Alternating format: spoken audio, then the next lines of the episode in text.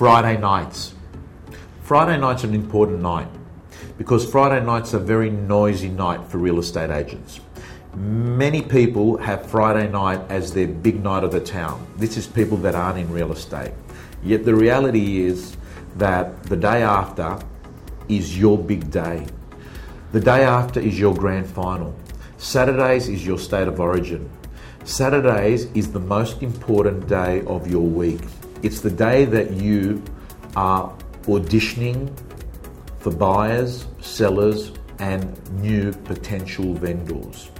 So what I say is that you create a ritual on a Friday night that allows you to get the best version of yourself to rock up to work on Saturday morning.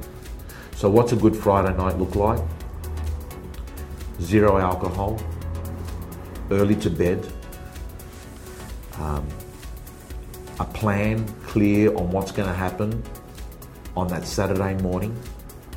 I think for many people it means that on Friday night they've got things like open house boards with them in their boot of the car, and they're leading them out as they drive to work on Saturday morning because they want to own that suburb on that Saturday morning first thing.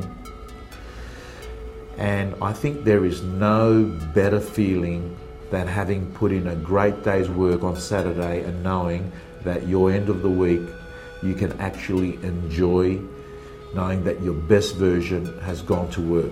Alternatively, I've got to tell you, the longest day of your year can be a Saturday that has a hangover, sleep deprivation, and where basically most people that you seem to talk to, um, you find that you just don't have the appetite to bring your best self.